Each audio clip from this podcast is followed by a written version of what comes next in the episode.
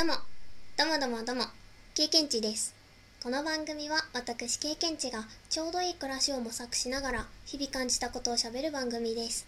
地道にもくもく更新していきます。ちょっとま収録が空いておりました。久しぶりの収録です。今ですね、シナモンロールを作っている途中に収録しております。先月の終わりかな？とにかく1週間ちょっと前くらいにですね突然「かもめ食堂」という映画の中に出てくるシナモンロールが食べたくなって作ってみたいって思ってねうずうずっとしたんですよ。それでレシピを調べたらかもめ食堂のシナモンロールっていうねレシピがいろいろ出てきましてページを見るとねどれもちょっとだけ違うんですよね。材料とか作り方とか。でも基本的にはフィンランドのシナモンロールっていうのがベースになっている作り方のようでした。飯島奈美さんというね深夜食堂のメニューとかも作っておられるフードスタイリストの方のレシピがかもめ食堂でね使われております。かもめ食堂とかにもね出てくるご飯とかすっごい美味しそうなんだよね。飯島奈美さん本当にもう食欲をそそるものを作られる。かっこいいなかっこいいなかっこいいなと経験値は尊敬しております。そのレシピたちの中からこれで作ってみようって思って挑戦してみていて今ね発酵待ちしている状態ですね。1時間くらい発酵させて生地が2倍になるのを今待ってる状態なんですよね。いやドキドキしている。ドキドキがこれもう収まらないと思ってねこの気持ちを収録しようと思い立ち。収録ボタンを押したっていう状況です。経験値ね一人でパンをこねこねして自宅で作ってみるっていうのが多分人生で初めてなんですよね。忘れてなければ。今記憶がもしかしたら欠落しているのかもだけど思い出した限りは初めてなんですよね一人で作ってみるっていうのが。ホットケーキミックスを使ったりしてそのパウンドケーキとかは作ったことあるけどドライイーストを使ったりしてそのパンをこねこねして発酵させて焼いてみるぞっていうのは初めてなんだよね。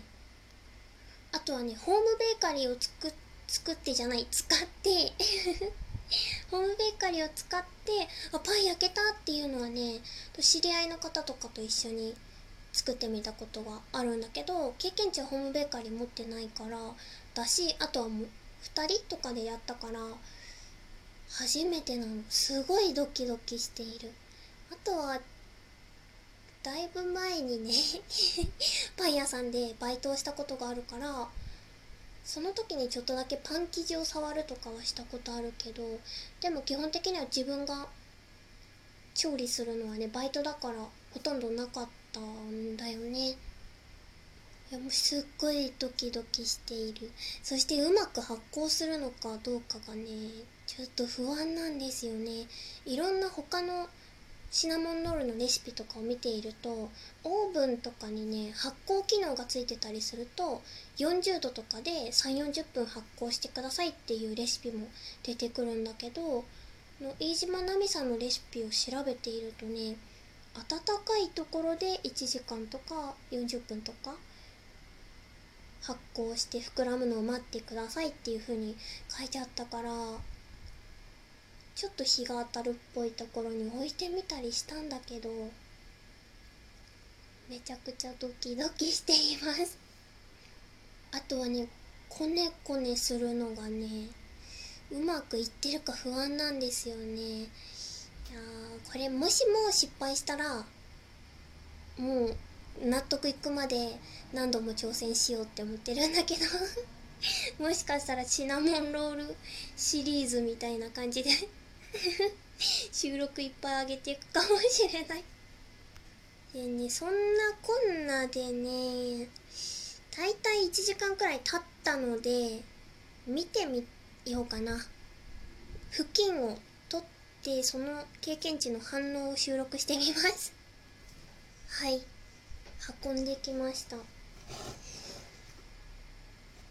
どうだろう。なんかちょっとイーストっぽい匂いがしてる。ちょっと開けてみますね。いくぞ。わあすごいかもすごいえっとねどのくらい？20センチはいかないけどでも18センチくらい直径がある気がする。えすごい。うわあ膨らんでる。これは倍くらいになっているのでは？すごい。でもこの後もねちょっと気を抜かずに一旦寝かせたりした方がいいのかな？あちょっと続きを作っていきます。わわわわ。楽しみ。ツイッターにできたよって。成功したって。ツイートしたいな。よし。今のところ順調ですというそういうシナモンロールドキドキ音声でした。この番組「経験値ラジオ」では番組の最後に収録配信した日の誕生日の木をあたかも曲紹介をするようにご紹介しております。少し収録が滞っていたのもあって8月の21日の誕生日の木を今回は紹介します。また追いつくように更新していきます。